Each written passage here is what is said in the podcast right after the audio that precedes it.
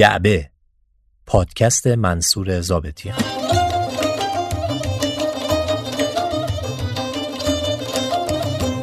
خانم ها آقایان سلام.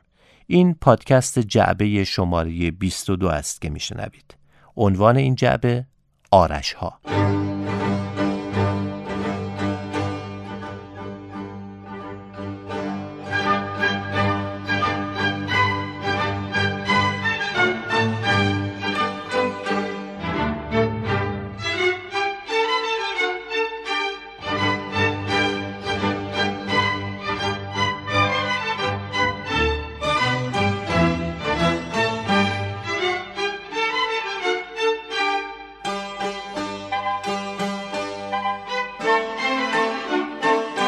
خاجوی کرمانی در غزلی با مطلع از لعل آبدار تو نعلم براتش است زان رو دلم چو زلف سیاحت مشوش است. در بیتی درباره معشوقش میگه گر بگذرد ز جوشن جانم عجب مدار پیکان غمزه تو که چون تیر آرش است.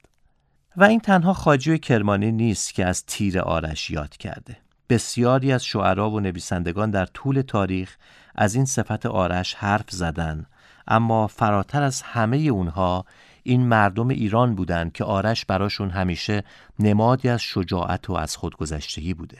اسم آرش در کنار اسامی دیگری چون رستم و کابه و بابک خرمدین و دیگرانی که تعدادشون کم نیست در تیره ترین روزهای تاریخ به کمکشون اومده و نور امید رو بر تیرگی روزگاری که در اون زندگی می‌کردند پاشیده.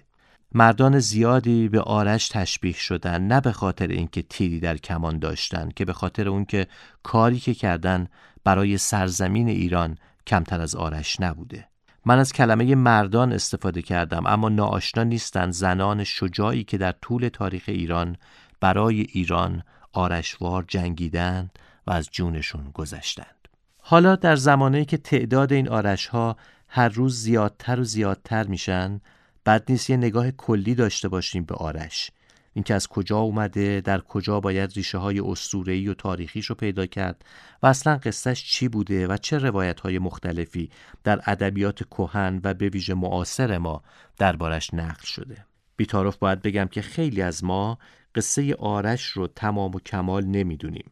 پس بگذارین جعبه این بار به یاد همه آرش هایی که برای ایران از جونشون گذشتن درباره آرش باشه.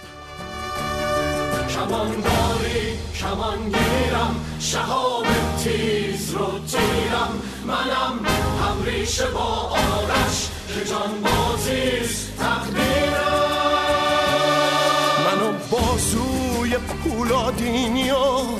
سرپنجه ایمان. کمان و تیر و ترکش روح و جسمی عاشق ایران. ایران من و انصاف و دور اندیشی و رسم وفاداری. جوان مردی و پاکی بینیازی و فداکاری. کمان داری کمان گیرم شهاب تیز رو تیرم. منم هم ریشه با آرش که جان بازیست تقدیرم. برای اون که به قصه آرش برسیم باید درباره جنگ ایران و توران بیشتر بدونیم. و برای اینکه درباره این جنگ بیشتر بدونیم باید کمی عقبتر بریم و با شخصیت هایی آشنا بشیم. شخصیت هایی که شاید با زندگی و اسم بعضی از اونها گذرا آشنا باشیم اما گاهی نمی‌دونیم که اینها چه ارتباط خانوادگی و اسطوره‌ای با همدیگه دارند. بذارین از دوران زحاک شروع کنیم. دیکتاتور اسطوره‌ای که همیشه نماد خونخاری و ظلم بوده. اون هم با اون دومار سر شونش که می‌گفتن جای بوسه شیطونه و هر روز باید مغز دو جوان ایرونی رو به عنوان خوراک به اون مارها می‌دادند همه کم و بیش می‌دونن که زحاک پس از ظلم فراوون سرانجام با شجاعت کاوه آهنگر که اولین انقلابی اسطوره های ایرانیه سرانجام سرنگون میشه و پادشاهی جهان در اختیار فریدون قرار می‌گیره. فریدون که پادشاهی دادگر بوده با شهرناز و ارنواز دختران جمشید که در بند زحاک بودند و حالا بعد از سرنگونی اون آزاد شده بودند ازدواج می‌کنه و حاصل ازدواج با این دو زن سه پسره. سلم، تور و ایرج. سلم و تور پسران فریدون از شهرنازند و ایرج پسر فریدون از ارنواز. فریدون که پادشاه جهان و با حفظ سمت ایران بوده زمین رو بین سه پسرش تقسیم می‌کنه.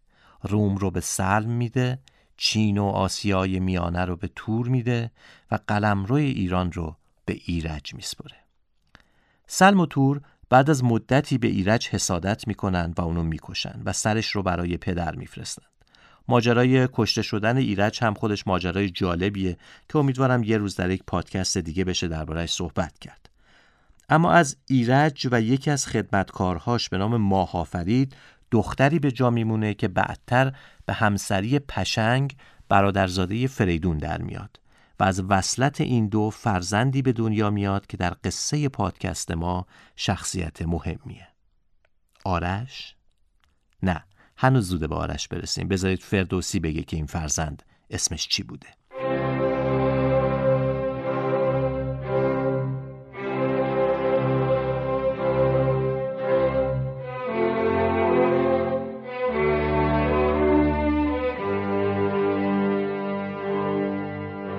یکی پور زادان هنرمند ما چگونه سزاوار تخت و کلا چو از مادر مهربان شد جدا سبک تاختندش به نزد نیا.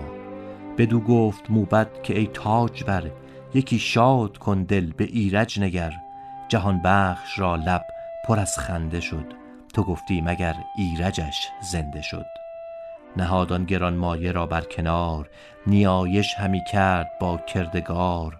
همی گفت که این روز فرخنده باد دل بدسگالان ما کنده باد.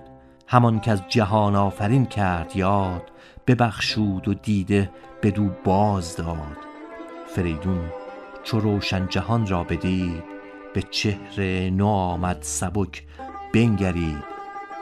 چنین گفت که از پاک مام و پدر یکی شاخ شایسته آمد ببر می روشن آمد ز پرمای جام. مران چهر دارد منوچهر نام.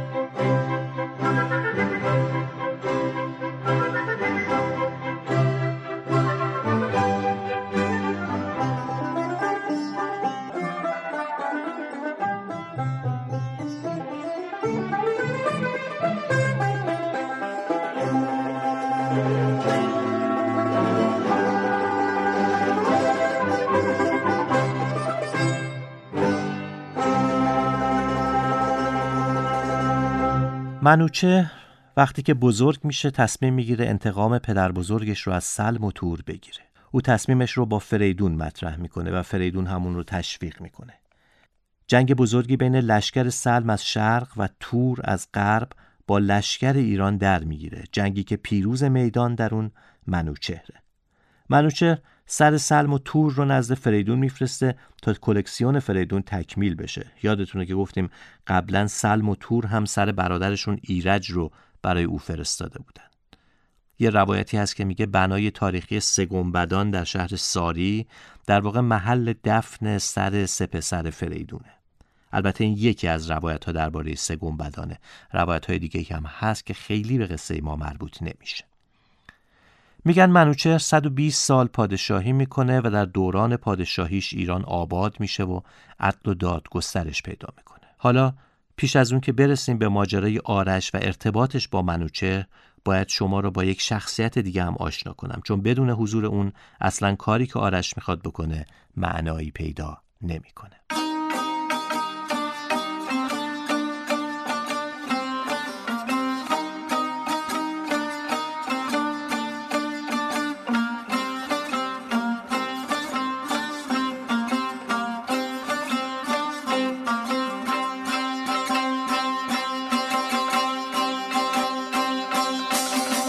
شخصیتی که حتما همه اسمش رو شنیدیم و حالا دنبال رد پاش در ماجرای آرش میگردیم افراسیابه. افراسیاب نوه تور بود که تصمیم می‌گیره به خونخواهی پدر بزرگش که 120 سال پیش توسط منوچهر کشته شده بوده به ایران حمله کنه. جنگ بزرگ و طولانی بین ایران و توران در می‌گیره که حدود دوازده سال طول می‌کشه و در پایان به محاصره تبرستان منجر میشه. تبرستان پایتخت فرمانروایی منوچهر بوده و گفته میشه او در شهری که امروز هممون به اسم آمل می‌شناسیم اقامت داشته. در پایان سال دوازدهم تقریبا هر دو طرف جنگ خسته میشن. گرچه دست بالا با تورانیان بوده و از ایران و پادشاهیش فقط جایی به اندازه همون تبرستان سبز و کوههای البرز برای ایرانی ها باقی مونده. اینجاست که افراسیاب و منوچهر تصمیم می‌گیرن صلح کنند و به توافقی می‌رسن که به نظر می‌رسیده توافقی کاملا به نفع تورانیان بوده. افراسیاب قبول می‌کنه که سرزمینی به اندازه پرتاب یک تیر رو به عنوان ایران به رسمیت بشناسه و سپاهیانش تا پشت محل اصابت تیر عقب بشینن و اونجا مرز ایران و توران باشه. من هم جای افراسیاب بودم این توافق رو با خیال راحت قبول می‌کردم و اگه یه تیر در بهترین حالت تا چند فرسنگ می‌تونه اونورتر بره.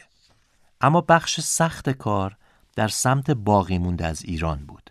چه کسی می‌تونه این تیر رو تا دور دست ها پرتاب کنه؟ از اینجاست که اسم رمز این پادکست شنیده میشه. آرش. با یار بمانم منو با یار بمیرم در عشق تو یک بار نه صد بار بمیرم. سر می‌دهم اما سر تسلیم ندارم. من آرشم از سیر کسی بی ندارم. بر خاک بیفتم که تو آزاد بمانی. از پای نیفتم که تو آباد بمانی. سلمانم و با عشق در آمیخته کیشم. دل بسته یاران خراسانی خیشم. ایران ای جان ای بیشه شیران. آزاد بمان شاد بمان خاک من ایران. ایران ای جان ای بیشه شیران. آزاد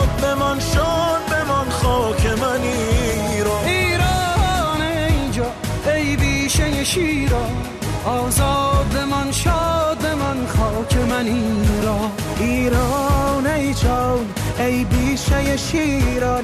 آزاد بمان شاد بمان خاک من ایران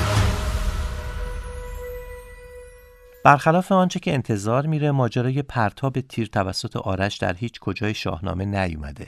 که حالا دلیلش رو بعدا میگم براتون. و بیشتر چیزهایی که درباره آرش می‌دونیم از منابعی مثل گزارش ابوریحان بیرونی و تاریخ تبری هست که اونها هم اوستا رو مد نظر داشتن.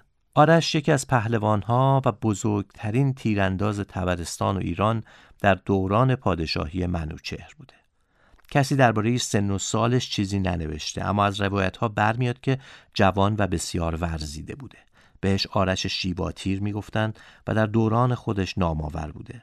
وقتی بنا میشه تعیین مرز بین ایران و توران به وسیله پرتاب تیر صورت بگیره منوچهر به سراغ آرش میره و آرش هم پیشنهاد و یا شاید فرمان شاه رو میپذیره. یک روایت دیگه میگه پیشنهاد پرتاب تیر رو اتفاقا افراسیاب میده.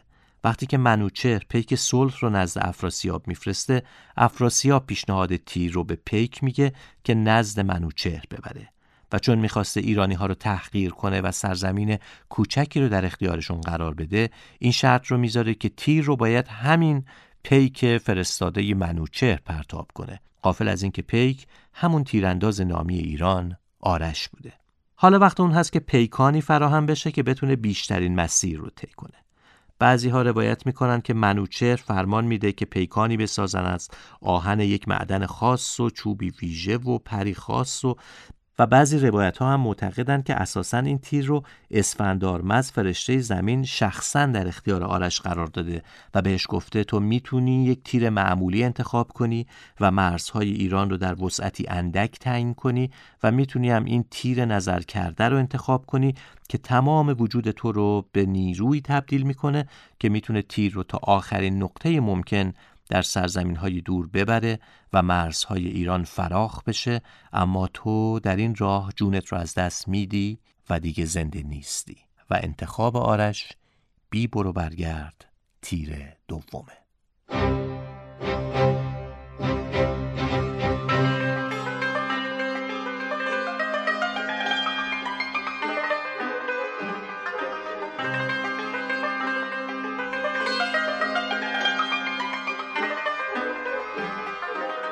صبح روز واقعه از راه می‌رسه.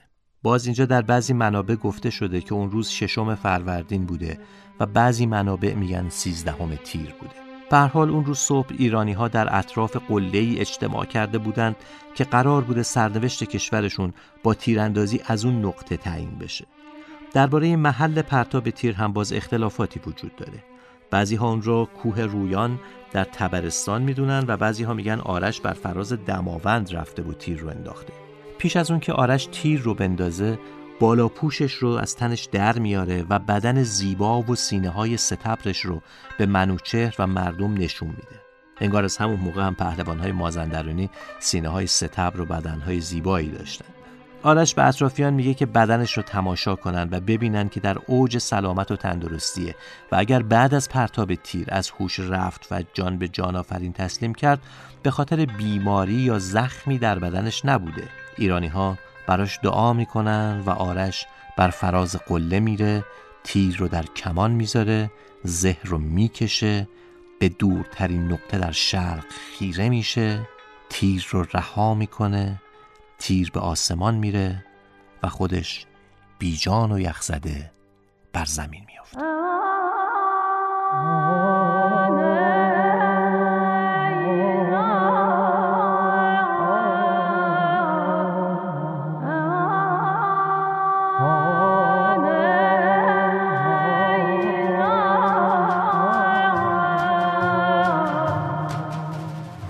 حالا ببینیم چی بر سر تیر میاد.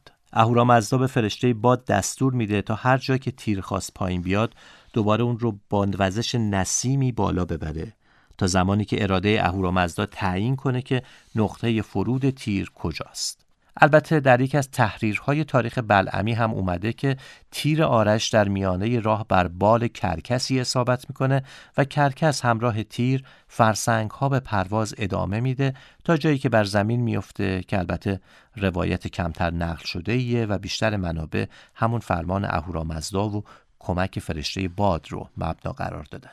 اما درباره محل فرود تیر اختلاف کمتره. تیر از بامداد تا نیمروز در آسمان میره و از کوه و دره و دشت عبور می‌کنه و سرانجام در نیمروز یا در بعضی منابع هنگام غروب آفتاب و در منابع دیگه ده روز بعد در کنار رود جیهون در بلخ بر تنه یا ریشه درخت گردوی بزرگی که بزرگتر از اون در دنیا وجود نداشته فرود میاد. تیر رو نزد افراسیاب میارن و افراسیاب که نشان خودش رو روی تیر می‌بینه تایید می‌کنه که مکروهیلهی در کار نبوده و سپاهیانش رو تا کرانه رود جیهون عقب می‌کشه و پهناوری سرزمین ایران حبس میشه. ایرانی ها شادی می‌کنن هرچند این شادی سرزمینی به قیمت از دست رفتن جان قهرمان از جان گذشتهشون به دست میاد. اتفاقی که در طول تاریخ تاریخ واقعی ایران بارها و بارها تکرار میشه.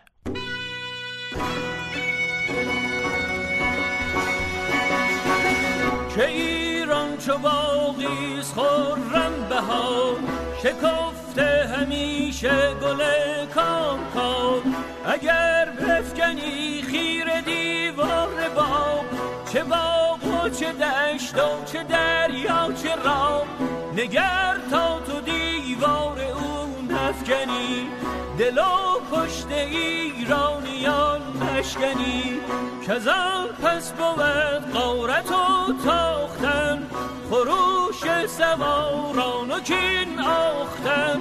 زن و کودک و بوم ایرانیان به اندیشه بدمنه در میان.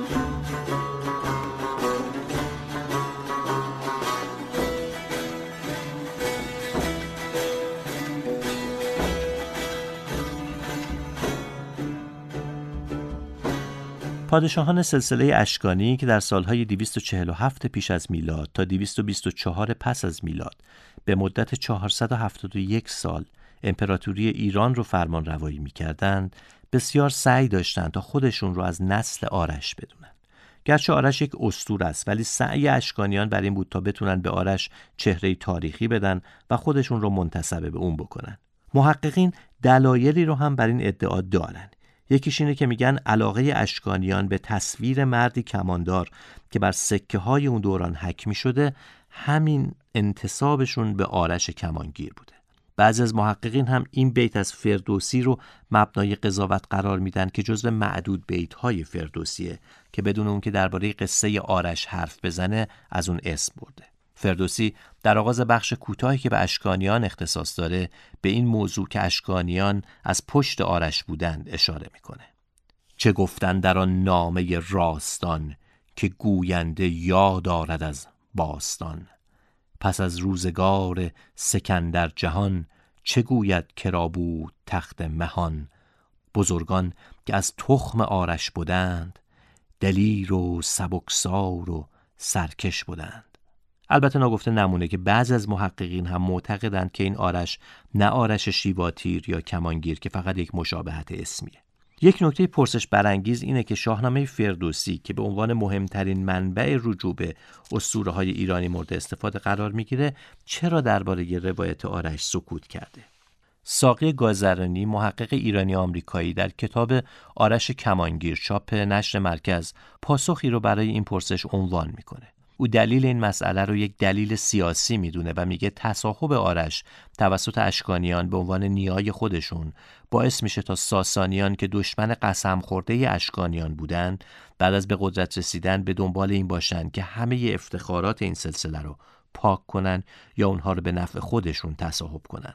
از اونجا که شاهنامه فردوسی شاهنامه منصوری رو به عنوان مرجع مد نظر قرار داده و شاهنامه منصوری هم روایت های ساسانی رو بیشتر در بر می‌گیره پس بعید نیست که افسانه آرش قربانی این نگاه سیاسی عصر ساسانیان شده باشه.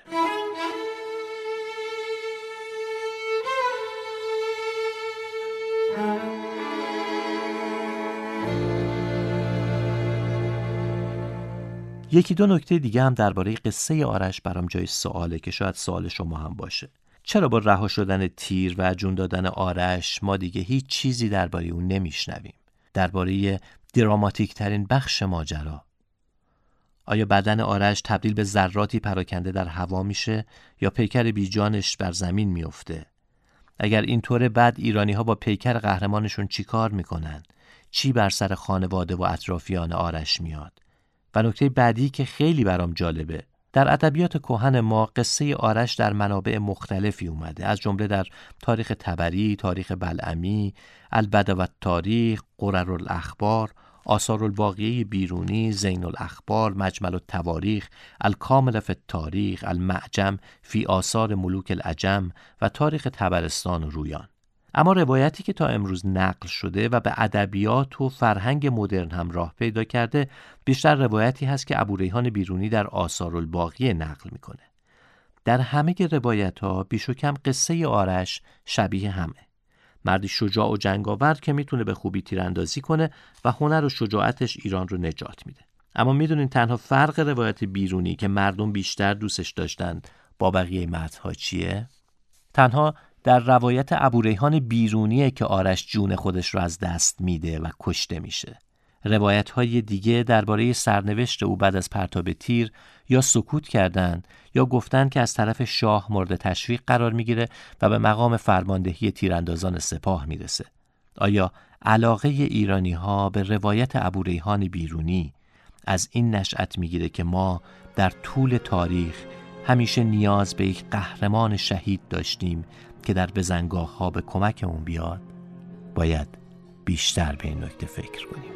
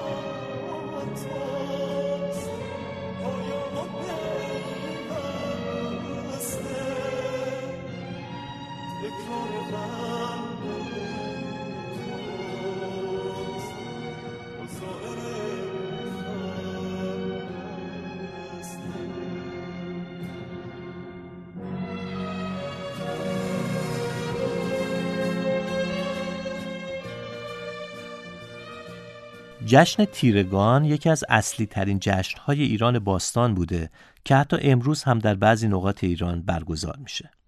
درباره ریشه این جشن دو عقیده متفاوت هست که اولی به ستاره تشتر که نزد ایرانی ها ستاره باران بوده مربوط میشه که اینجا کاری بهش نداریم اما روایت دوم میگه روز سیزدهم تیر ماه که به نام جشن تیرگان معروفه در واقع جشنی هست در بزرگ داشت کاری که آرش کرده یعنی ایرانیان قدیم در گذشته دو روز سیزدهم و چهاردهم تیر رو جشن می گرفتن. سیزدهم رو در بزرگ داشت روزی که آرش تیر رو پرتاب کرده و چهاردهم یا گوش روز در بزرگ داشت روزی که تیر بر زمین نشسته. جشن تیرگان هنوز هم همراه آداب و رسومیه که از جمله اونها آب پاشیدن روی همدیگه است که به همین دلیل به جشن تیرگان گاهی جشن آبانگان هم میگن. البته در سالهای اخیر این آب پاشیدن ها در بعضی شهرهای مختلف ایران انجام شده که با مخالفت های دولتی فراوانی هم روبرو بوده. فال کوزه هم شبیه اونچه که در شب یلدا و چهارشنبه سوری انجام می شده از رسم های دیگه جشن تیرگانه. اما یه اتفاق جالب که من خودم خیلی دوستش دارم اتفاق دستبند تیر و باده در روز جشن و بعد از خوردن شیرینی همه افراد حاضر در جشن دستبندی به اسم تیر و باد به دستشون میبندند که از هفت ریسمان ابریشمی به رنگهای مختلف بافته شده. نه روز بعد از برگزاری جشن هر فردی به یک نقطه مرتفع مثل پشت بوم میره و دستبند رو از دست خودش باز می‌کنه و اون رو در باد رها می‌کنه و از باد می‌خواد که آرزوهاش رو برآورده کنه جشن بزرگ داشت خاطره آرش با آرزوها تموم میشه. بزرگترین روز سال جشن تیرگان در دل مرزبانان مهر ایران. کوه دماوندی خورش یک تیر تکاور دلیری به سان یک شیر. درخش نام آرش طلوع مهر یارش ایزد بهرام خان. سرود فت برایم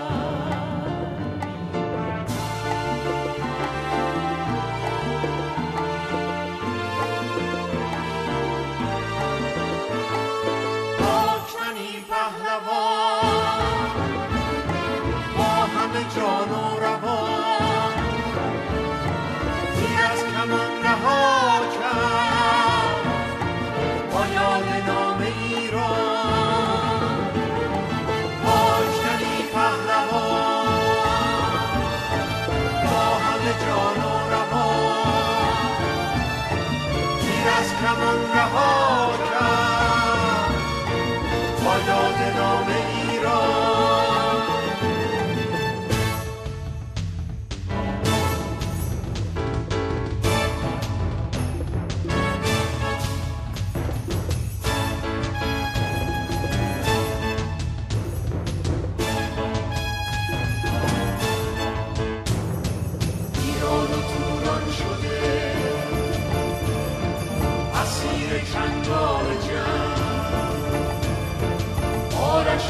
و کمان رهایی از بند نم چشما همه در از کار این پهلوان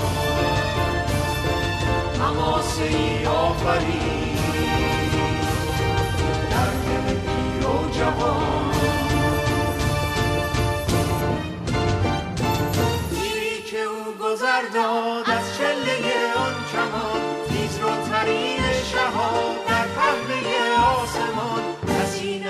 آرش نشانی جز نام او روی زمین کمانی.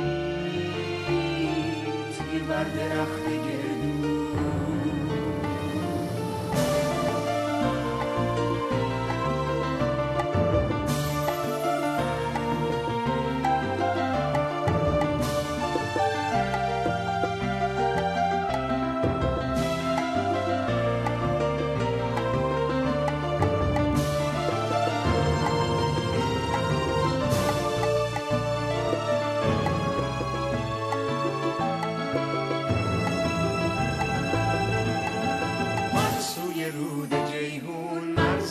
همسایه شد. جیهون زلال و پر فصل وفا تازه شد. بشتر پاک باری در جشن آریزان ایران ما زنده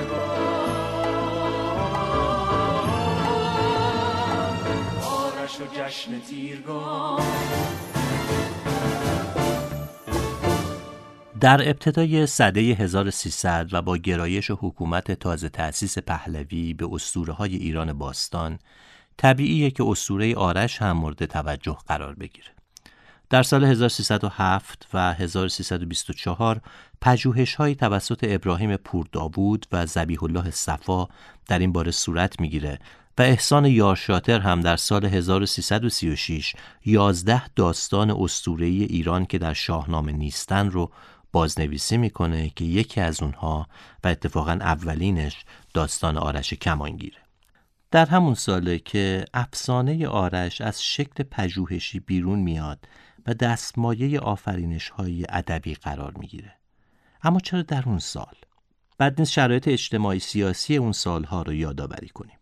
دولت دکتر مصدق بعد از امیدهای فراوونی که در دل جامعه ایرانی برای رسیدن به دموکراسی و آزادی ایجاد کرده بود در کودتای 28 امرداد 1332 سرنگون میشه. مصدق بعد از چند روز دستگیر و در دادگاه نظامی محاکمه میشه.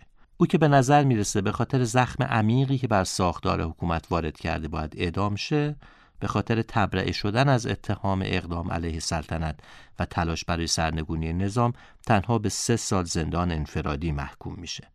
او در دوازده امرداد 1335 از زندان آزاد میشه اما تا زمان درگذشتش در چهارده اسفند 1345 اجازه خروج از ملک شخصیش رو پیدا نمی‌کنه. در سال 36 که یارشاتر اون کتاب رو چاپ می‌کنه هنوز مصدق در تبعید برای خیلی از کسانی که خاطره سالهای پیش از کودتا رو فراموش نکردن می‌تونسته یک آرش باشه.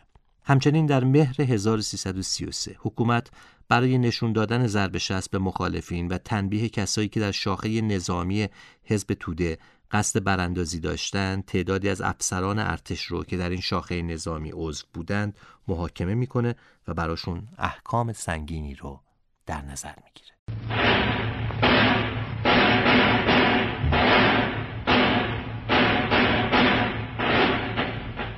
روز یکشنبه 21 مهر ماه در باشگاه لشکر دو زرهی محاکمه تجدید نظر دسته اول افسران وابسته به حزب منحله توده که در دادگاه بدوی محکوم به اعدام گردیدند به ریاست تیمسار سرلشکر مزین و دادستانی تیمسار سرتیب آزموده آغاز گردید.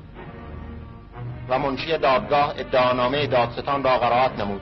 در این دادگاه ده نفر از افسران وابسته به سازمان نظامی حزب منحله توده و دو نفر غیر نظامی به جرم خیانت به کشور محاکمه می شوند متهمین سرهنگ مبشری سرهنگ سیامک سرگرد وزیریان ستوان یکم افراخته مهندس کیوان سروان شفا حسین سبزواری سرهنگ نمینی عزیزی. سرگرد اتاراد نفر اول از سمت راست. سروان مدنی نفر اول از سمت چپ. ستوان یکم اسلامی نفر اول سمت راست. سروان قائمی نفر اول سمت راست. رای دادگاه مبنی بر اعدام ده نفر از مجرمین و حبس ابد برای ستوان اسلامی و حسین سبزواری در ساعت 9 صبح روز یکشنبه صادر و به مجرمین ابلاغ گردید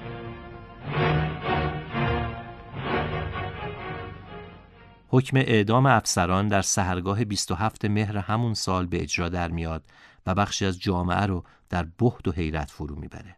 روزنامه اطلاعات در شماره عصر 27 مهر 1333 روایت اون اتفاق رو اینطور می نویسه.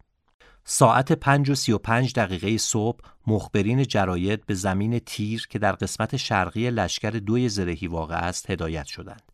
در این زمین در پشت دیواری که زمین تیراندازی 50 متری را از محوطه 100 متری جدا می کند ده تیر چهار متری در یک ردیف به فاصله یک متر پهلوی هم نصب کرده بودند و چهار نورافکن قوی محوته را برای فیلمبرداران ارتش روشن کرده بود. در گوشه دیگر میدان یک بلندگو گذاشته بودند. مقابل چوب ها چهل نفر سرباز که 20 نفر آنها گروهبان و 20 نفر دیگر سرباز بودند ایستاده بودند. ساعت شش و یک رب کم تیمسار سرتیب بختیار فرماندار نظامی تهران به اتفاق تیمسار سرتیب آزموده دادستان ارتش و چند نفر افسر وارد میدان تیر شدند. پنج دقیقه به ساعت شش مانده بود که دو آمبولانس در زمین تیر ایستاد و سروان جناب محافظ زندانیان لشکر دوی زرهی از روی رکاب اتومبیل به پایین پرید و درب عقب آمبولانس را باز کرد و بلافاصله سروان شفا از آمبولانس پایین آمد و به طرف تیر دوم رفت و ایستاد و سپس سرگرد عطارد و واعظ قائمی و مدتی و عزیزی نمینی از آمبولانس پیاده شده و به طرف تیرها رهسپار شدند.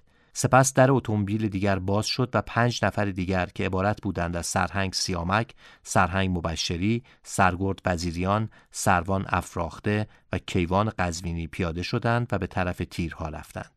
لباس محکومان همان لباس شخصی عادی بود که در زندان پوشیده بودند و چون هوا کمی سرد بود عموما کت بر تن داشتند. پس از آنکه محکومان جلوی تیرها ایستادند، یک گروهبان با تناب محکومان را به تیرها بست. اجازه بدید که دیگه ادامش رو نخونم. پرستوی شدی پر پر زنون رفتی.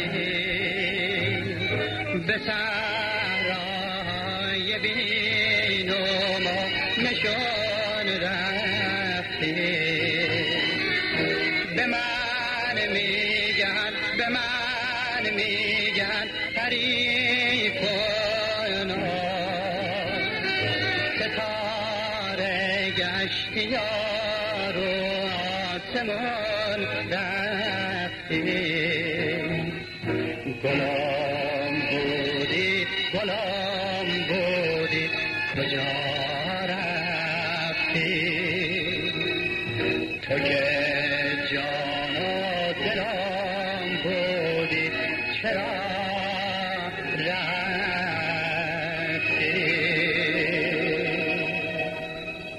این هم یکی از معروفترین ترانه هایی بود که چند سال بعدتر به یاد یکی از اون افسران اعدامی ساخته شد. بگذاریم. در چنین شرایطی در سال 1337 سیاوش کسرایی که خودش گرایش های چپگرایانه داشت آرش رو دستمایه سرودن منظومه قرار داد که از اون با عنوان نخستین نمونه شعر نوع حماسی یاد میشه. معلوم نیست کسرایی در زمان سرودن این منظومه چه کسی یا چه کسانی رو توی ذهنش داشته. آیا او فقط خواسته یک منظومه حماسی اسطوره‌ای رو بازخونی کنه؟ به نظر نمی‌رسه اینطور باشه چون شاعران چپگرا به ویژه در اون دوره همیشه به شعر نگاهی استعاری داشتن. مرتزا کیوان که جزو همون اعدام شده های سال 33 هست دوست گرما با او گلستان سیاوش کسرایی بوده و مگه میشه که او وقت سرودن آرش نیم نگاهی به کیوان نداشته باشه؟ هرچند که کسرایی آرش رو به خسرو روزبه تقدیم کرده. افسر دیگه‌ای که در سال 1336 به جوخه اعدام سپرده میشه. کسرایی در منظومه آرش ما رو درگیر سه موقعیت می‌کنه. تصویری از یک تپه سرد در یک شب تاریک و برفی ارائه میده که هیچ روزنه امیدی برای عبور از اون وجود نداره. اما در روی همین تپه خاموش ناگهان با کلبه گرم برخورد می‌کنه که در اون امون نوروز داره برای بچه های خودش قصه ای امید بخش تعریف می‌کنه. قصه چیه؟ قصه آرش که همه باهاش آشنا هستیم. اما اینجا در قهرمانانه ترین شکل ممکن تعریف میشه.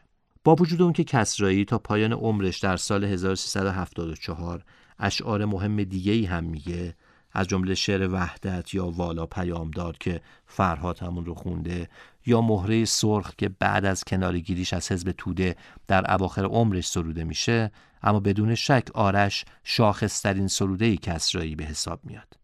در اواخر دهه چهل بخشی از شعر منظومه آرش به کتابهای درسی ابتدایی هم راه پیدا می‌کنه و تا دهه شست در کتابها باقی میمونه. الان اطلاعی ندارم که هست یا نه. راستش خیلی جستجو کردم تا ببینم این شعر دقیقا از چه سالی و به واسطه یه تلاش چه کسی وارد کتابهای درسی میشه. شعر شاعری توده‌ای که به جرم مخالفت با حکومت وقت به زندان هم رفته بوده. اما به هر حال نباید این نکته رو فراموش کنیم که آشنایی بخش بزرگی از جامعه ایرانی با افسانه آرش به واسطه حضور همین منظومه در کتابهای درسی بوده. شعر آرش کمانگیر کسرایی در طول حیات خودش تا امروز نقدهای مثبت و منفی فراوانی رو به همراه داشته. دکتر سیروس پرهام درباره اون می‌نویسه لطافت و صلابت در این شعر چنان ماهرانه درآمیخته شده و چنان به هم جوش خورده است که می‌توان این منظومه را نه همان نمونه کمال هنر یک شاعر بلکه نمونه ای از کمال شعر معاصر دانست.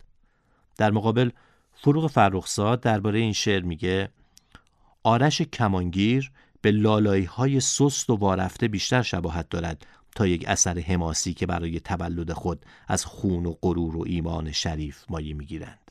بخشی از این منظومه را با صدای خود شاعر بشنوید.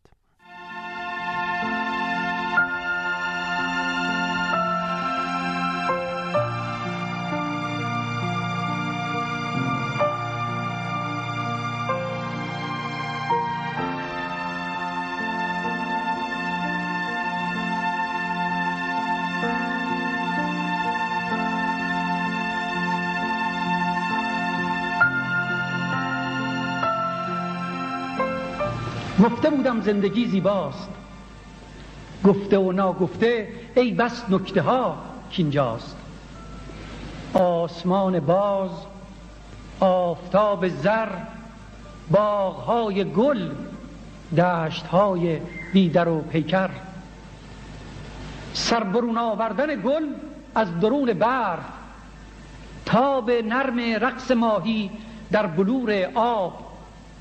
بوی خاک عطر باران خورده در کهسار خواب گندمزارها در چشمه محتاب آمدن رفتن دویدن عشق ورزیدن در غم انسان نشستن پا به پای شادمانی های مردم پای کوبیدن.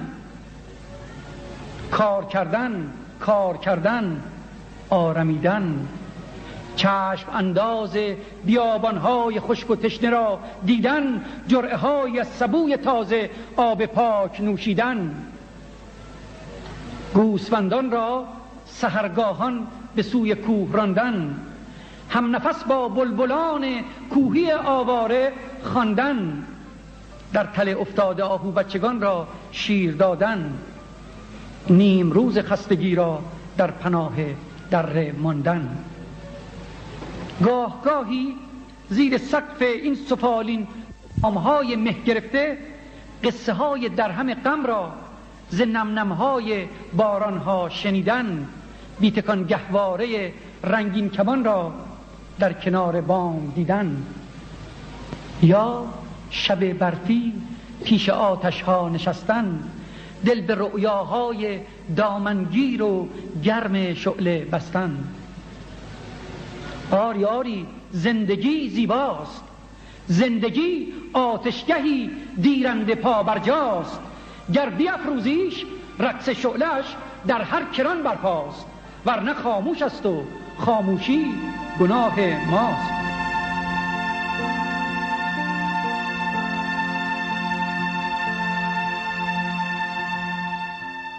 یکی از بهترین خانش هایی که از این منظومه سراغ دارم خانشی است که فریدون فرهندوز همراه موسیقی محمد رضا علی قلی انجام داده و حیفی که بخش از اون رو نشنویم.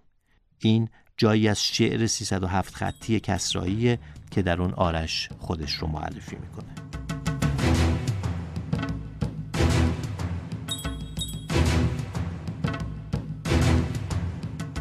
منم آرش. این آغاز کردان مرد با دشمن. منم آرش سپاهی مردی آزاده. به تنها تیر ترکش آزمون تلختان را اینک آماده.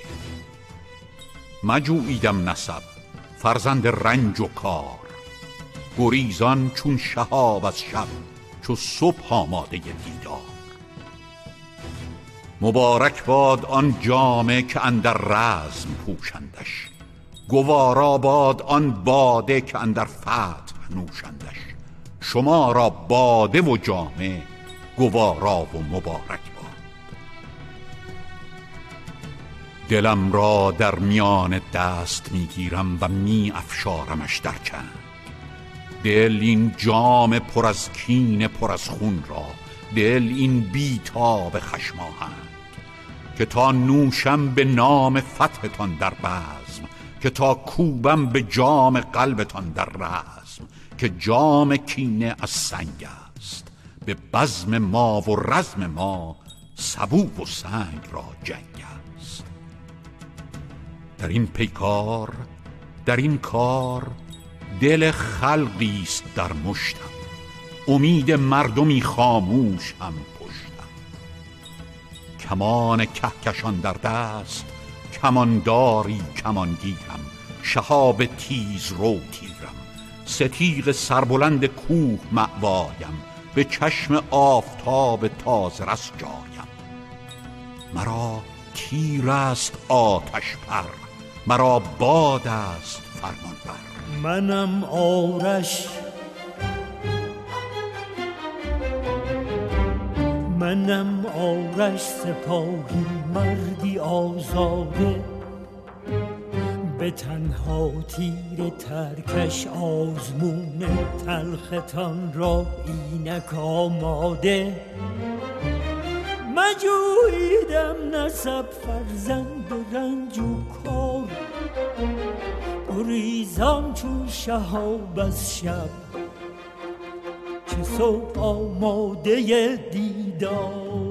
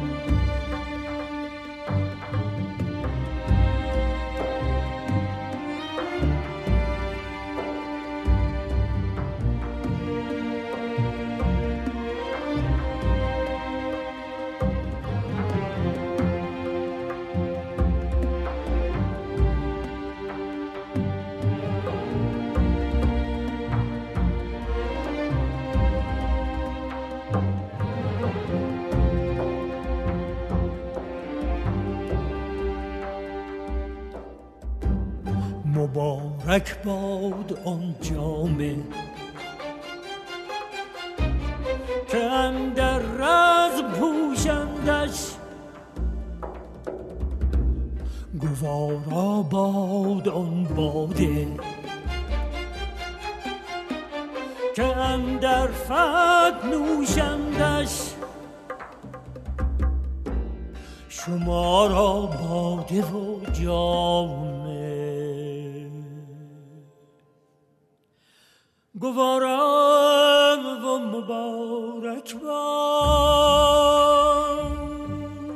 یکی دیگه از روایت های آرش روایت ارسلان پوریاست او هم یک شاعر نمایشنامه نویس و محقق چپگرا بود که البته خیلی زودتر از کسرایی و در عواسط دهه سی از حزب توده برید و فعالیت های سیاسی رو کنار گذاشت. چند بیتی از سروده ارسلان پوریا رو بشنویم که بعدتر روایتی دیگر از آرش رو به شکل نمایشنامه هم در آورد. دفتر سربسته ای را ماند این گردان جهان برگ برگش رازگاه و رازش در دل نهان. گر به صد کوشش یک از صد راز او پیدا شود صد هزاران راز نو آید پدید از پشت آن. آدمی بر آسمان سیمرغ شهپر گستر است. کوه و دریا زیر چنگالش زبون و ناتوان. آدمی الماس روشن در میان تیرگی است. که از فروغش آتش افتد در زمین و آسمان. گوهر مردی که روزی برترین سرمایه بود می فروشندش به خاری با زر بازارگان. از شرف با این پلید اهریمنان لفظی مگوی. این گروه سفله با شیطان شده هم داستان. قصه ایران پرستی داستانی کهنه شد. زرپرست سفله میخندد به ایران باستان. از منوچهری و فردوسی سخن باید گرفت آنچنان در بهاران شاخ گل از باغبان. اینک از افسانه های باستانی گویمت داستانی داستان آرش شیوا کمان. داستان ارزش انسان و عشق و فکرت است. داستانی نقص چون چهر دلاویز جنان.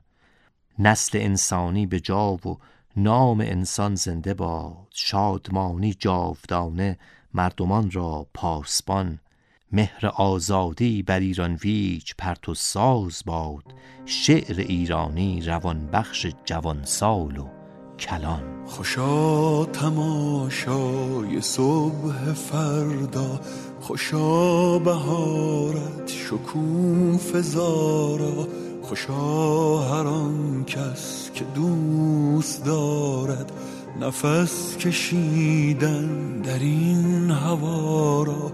خوشا سرودن به لحن باران. ز گفتن به گوش یاران. خوشا تبسم خوشا ترنم به سایه سارت جانی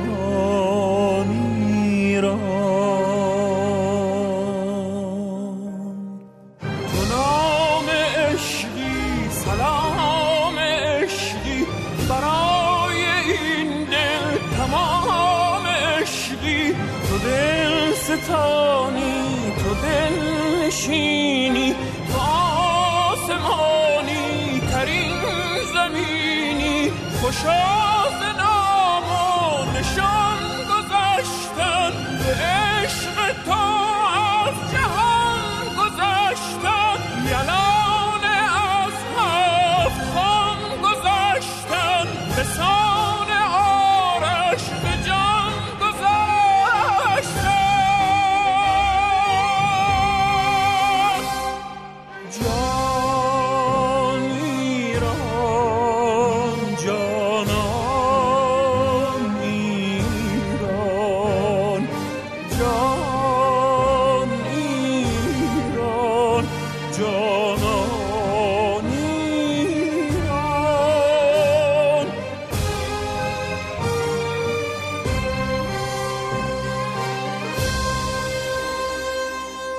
نادر ابراهیمی نویسنده ناماشنا در سال 1344 روایت داستانی خودش رو از آرش ارائه میده. او در داستان آرش در قلم روی تردید همراه مردمی اهل ناکجا آباد به دنبال آرش زمانه خودش میگرده. مردمان جستجوگر سرانجام می‌فهمند که آرش نه یک جوان ورزیده که پیرمردیه در کنج کتابخونه شهر که از قضا تیراندازی هم نمی‌دونه و کمان هم نداره. پسر بچه تیر و کمان کودکانه خودش رو به اون میده و مردم آرش رو روانه البرز کوه می‌کنن اما وقتی آرش نادر ابراهیمی بر فراز قله می‌رسه دچار تردید میشه. تیر و کمون رو میشکنه و مقصد نامعلومی رو در پیش می‌گیره. بخشی از این قصه رو بشنویم که مربوط به زمانی میشه که مردم دارن دنبال آرش میگردن. این بخش رو آرشیا شریعتی دوبلور و صدا پیشه برای جبه خونده.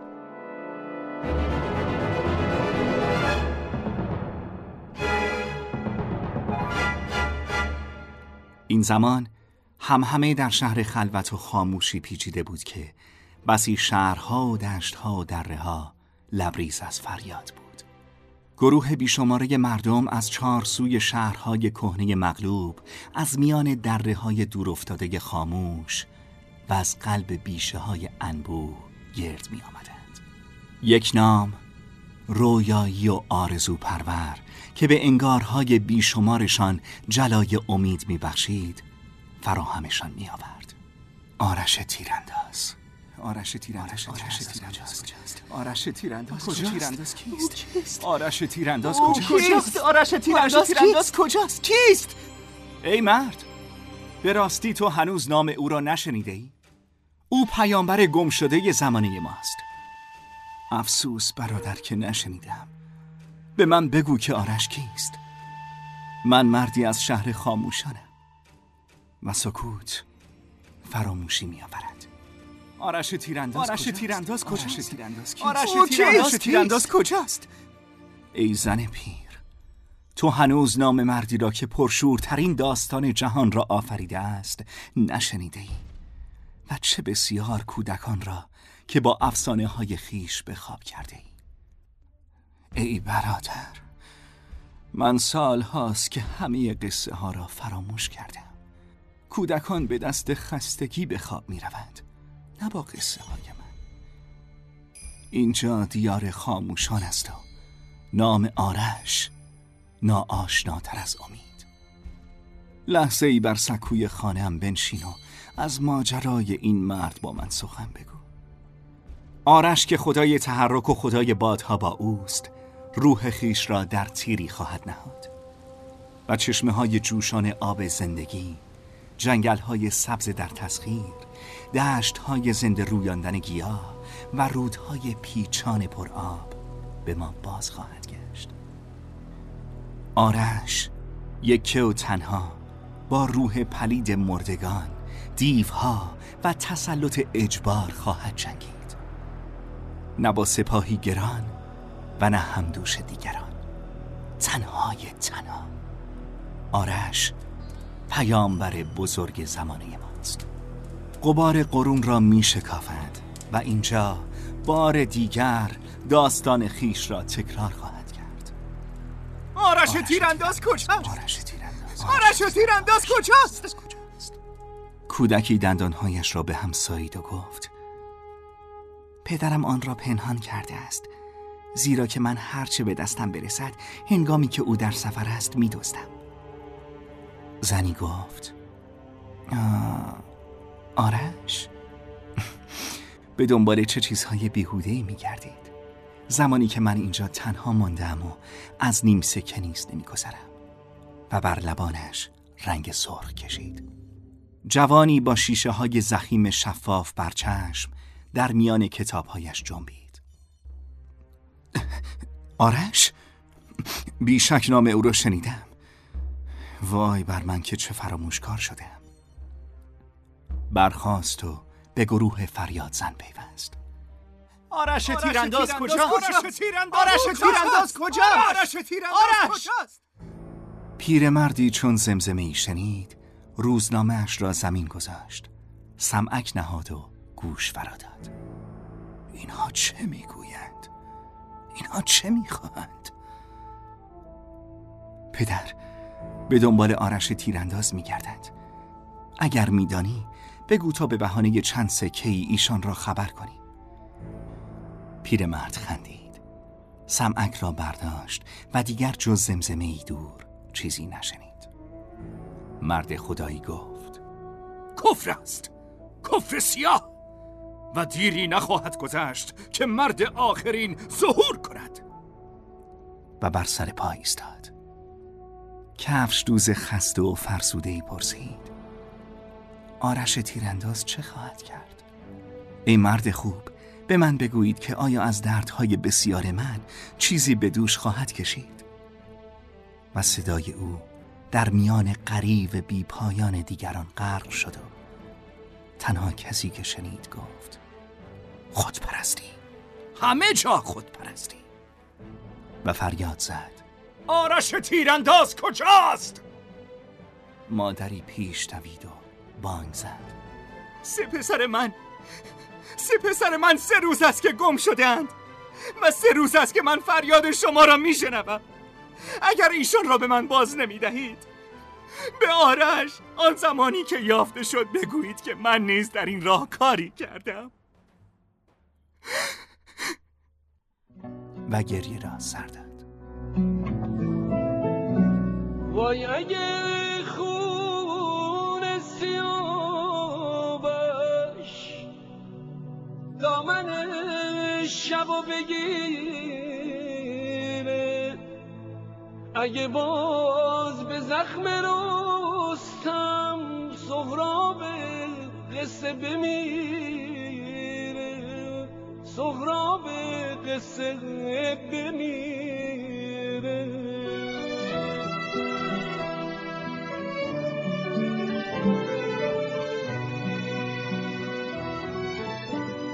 وای اگه درفش کابه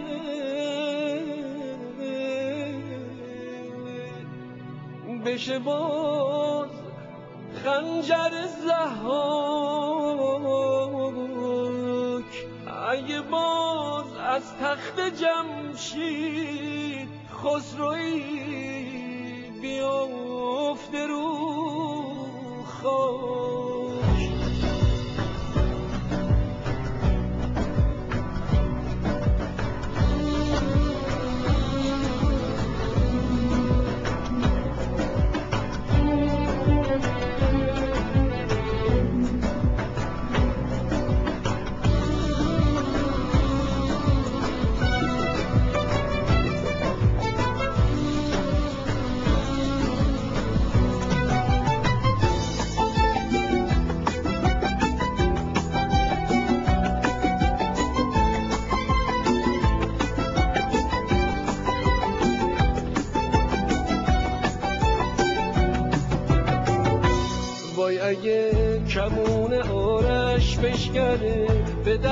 کینه وای اگه دوباره شیرین مرگ فرهادو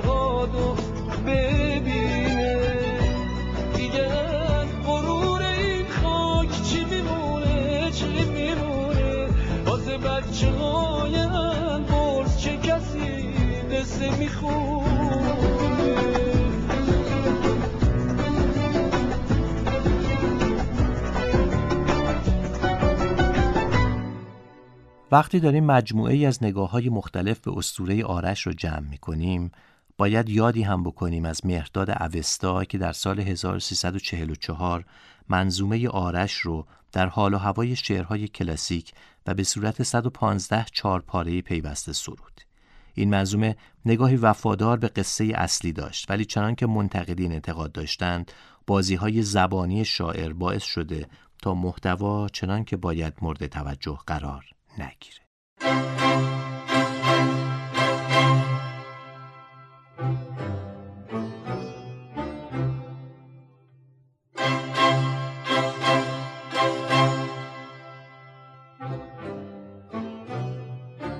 در سال 1356 نمایشنامه ای از بهرام بیزایی منتشر شد که عنوان آرش رو بر پیشونی داشت. آرش بیزایی تفاوت‌های زیادی با آرش کسرایی داره. گرچه اونم از دل افسانه آرش بیرون میاد. او جنگاور و تیرانداز نیست و سطوربانه، چوپانی ساده که رمه ها رو به چرا می‌بره. او نسبتی با جنگ نداره و در ابتدا به عنوان یک پیک نزد تورانیان میره و اتفاقا در اونجا با هومان مواجه میشه. هومان سردار ایرانی که همه فکر می‌کردن در راه وطن کشته شده اما در واقع به تورانیان پناه برده و به قول خودش من از ستم به ستم گریختم از دشخوی به دشمن من آن سوی را گزیدم که پیروزی آنجاست. هنگام که باید گردن نهم نزد آن کس می نهم که بیشتر فر به هم کند. قرار میشه که تیر رو آرش پرتاب کنه اما او سرباز می‌زنه و میگه تیراندازی نمی‌دونه. ولی ایزد مهر به او دلی آتشین میده و روانه البرزکوه میشه تا تیر رو پرتاب کنه. اما او تیر رو نز روی عشق که با بیزاری رها می‌کنه و ناخواسته شهید و قهرمان میشه. بیزایی نسخه اولیه نمایش رو در فاصله 17 تا 20 سالگیش نوشته بعدتر در 1338 اون رو گسترش داده و در 1342 اون رو به جلال آل احمد میسپره تا در کیهان هفته چاپ کنه با توقیف کیهان هفته آرش هم به فراموشی سپرده میشه تا اون که در سال 1356 به عنوان یک کتاب مستقل به چاپ می‌رسه. بیزایی خودش در گفتگویی درباره دلیل نگارش آرش اینطور میگه. بسیار مهم بود که سیاوش کسرایی آرش کمانگیر رو ساخت و از تنگنای چپ و سنتی و راست و امروزی سربلند در اومد. اما درست شاید برای خلاصی از همین تنگینا به نظرم تصویرش از مردم و قهرمان هر دو فراآرمانی بود این همه تقدس بخشیدن به مردم و قهرمان برایم قابل فهم نبود و اگر مردم به همین سادگی از خود قهرمان میآفرینند بی هیچ اشتباهی چرا پس ما به این روز افتاده ایم اون هم وقتی گیلگمش بابلی یکی دو هزار سال پیش از کتاب مقدس از حراس انسانی قهرمان میگه و در اون مردم از دست قهرمان خودشون مینالند. در گیرودار این ستایش و نکوهش منظومه کسرایی بود که دیدم آرش رو نوشتم. یک روز منتظر نتیجه امتحان آخر سال هم مدرسه ای هم نادر ابراهیمی آرش در قلم روی تردید خودش رو برام تعریف کرد. نمی‌دونم چرا جرأت کردم بگم من هم آزمایشی کردم. و ناچار شدم بخوانمش. حسابی زد توی ذوقم که واقعی نیست و من هم که نمی‌خواستم نویسنده بشوم خیال راحت انداختمش کنار. اجازه بدین بخش از تکگویی آرش رو در اثر بهرام بیزایی با صدای ستاره اسکندری بشنویم. ستاره اسکندری چند سال پیش در نمایشی که با الهام از آرش بیزایی روی صحنه رفت نقش آرش رو بازی کرد که در زمان خودش مورد توجه قرار گرفت. یا بهتره بگم نقش زنی رو بازی کرد که به عنوان آرش به البرز کوه می‌رفت. خانم اسکندری این بخش رو برای جعبه چنین خونده.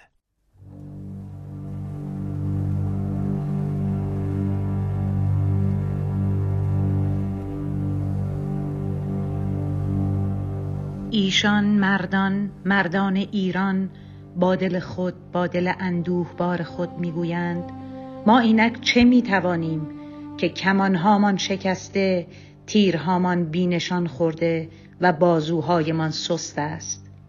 و راست و چنین بود زیرا کیشان از جنگ دراز آمده بودند که جنگ درازشان سخت بود که تیرانداز از تیر و کماندار از کمان پیدا نبود و بینشان مردها هزار هزار از سرزمین های دور دور آمده بودند. از سرزمینی که کمان خوب دارد یا آنکه کمندهاش سخت تابیده از آنجا که برش چارگونه باد میوزد یا دشتی که درش پر آبترین رود می رود و چونین هر کس از هر جا آمده بودند. ور که از ایشان از مردان هرگز به سرزمین خود باز نگشتند. هیچ هیچ. و دلها پرندوه که آسمان تاریک بود که آسمان خود پیدا نبود که خورشید گریخته بود که ماه پنهان شده که ابر میبارید. و جز آزرخشی چند هیچ روشنی بر جنگ و مرد جنگ نبود و چگونه از زمین سرخ گیاه سبز بروید؟ پس هیچ گیاه سبز از زمین سرخ نرست و درخت سبز زرد و گل سرخ سیاه شد و هر مرد گیاهی طوفان زده بود که پاک ریش خشکیده.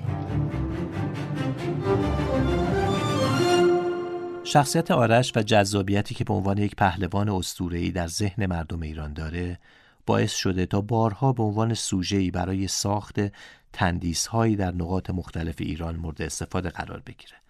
دست کم تا اونجا که من اطلاع دارم تندیس‌هایی از آرش در مهریز یزد، بروجرد، اصفهان و چند شهر کوچک و بزرگ دیگه وجود داره. و شاید مهمترینش تندیس آرش در محوطه بیرونی کاخ سعدآباد تهران باشه تندیسی که هفت متر ارتفاع داره و یکی از بلندترین مجسمه ها در سراسر ایرانه.